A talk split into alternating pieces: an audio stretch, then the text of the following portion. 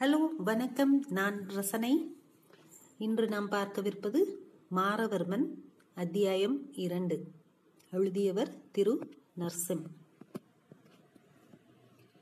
தன் நினைவுகளிலிருந்தும் நித்திரைனை என்றும் களைந்தான் மாரவர்மன். பொழுது பொலபலவென விடிந்து கொண்டிருந்தது.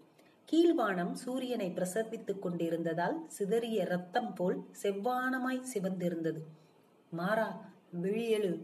துரோகிகளை தூக்கிடும் வரை உணர்வுகளுக்கில்லை உறக்கம் என்ற உள்மன உந்துதலில் எழுந்தான் குதிரை எழுந்தது அமர்ந்தான் பறந்தது.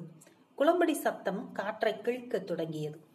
இளம் காலை சூரியனின் இதமான சூட்டில் சாலையின் இரு மருங்கிலும் இருந்த பூக்களின் பனித்துளிகள் முத்துக்கள் போல் தெரிந்தது. பச்சை பசேலென இருந்த வயல்வெளிகளில் இருந்து வந்த வாசம் மாரவர்மனின் மூக்கை துளைத்தது. கையில் கலப்பையுடனும் வாய் ஓயாத பேச்சுடனும் குடியானவர்கள் சிறு சிறு குழுக்களாக சென்று கொண்டிருந்தார்கள். மாரவர்மனின் குதிரைக்கு சற்று முன்னால்.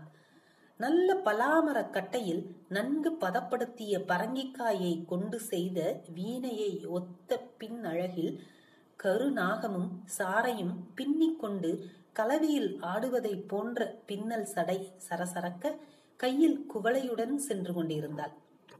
மாறா பேசு என்ற அவனின் உள்மன உந்துதலில் தன்னிச்சையாக அவன் வாய் சற்று நில்லுங்கள் என அரற்றியது. குரல் கேட்ட திசை நோக்கி திரும்பினால் அந்த அணங்கு.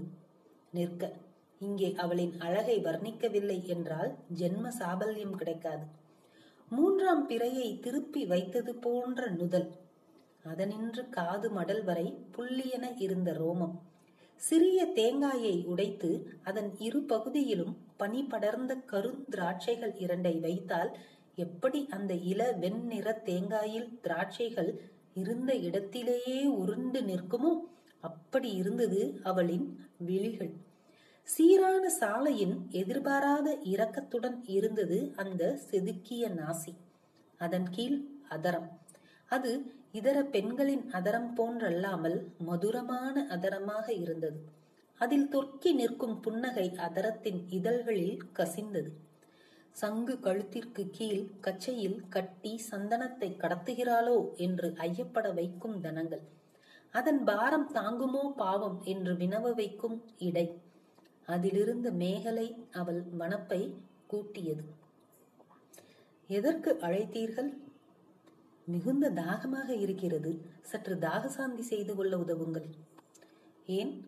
அருகில் ஓடும் ஆற்றின் சலசலப்பு கேட்கவில்லையா? உன் கால் கொலுசுளியில் ஜல் ஜல் தவிர வேறொன்றும் செவி கெட்டவில்லை பெண்ணே. ஏதேது?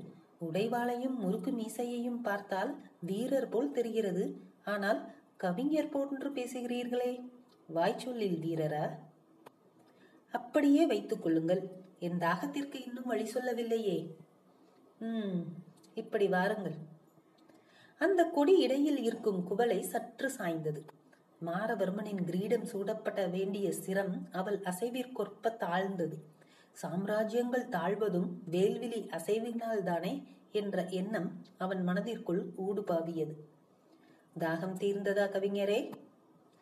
உம் தாகம் தீர்ந்தது அழகே. நான் சற்று அவசர காரியமாக மைய மண்டபம் போய்க் கொண்டிருக்கிறேன்.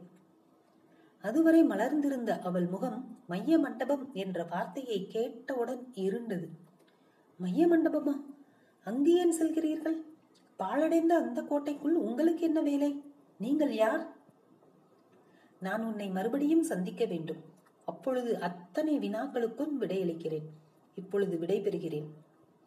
அவள் கண்களில் ஏக்கமும் ஏமாற்றத்தையும் ஒரு கணம் தீர்க்கமாய் பார்த்த மாரவர்மன் மீண்டும் வருகிற பௌர்ணமி அன்று காலை இங்கு உனக்காக வருவேன். காத்திருப்பெண்ணே என்றான்.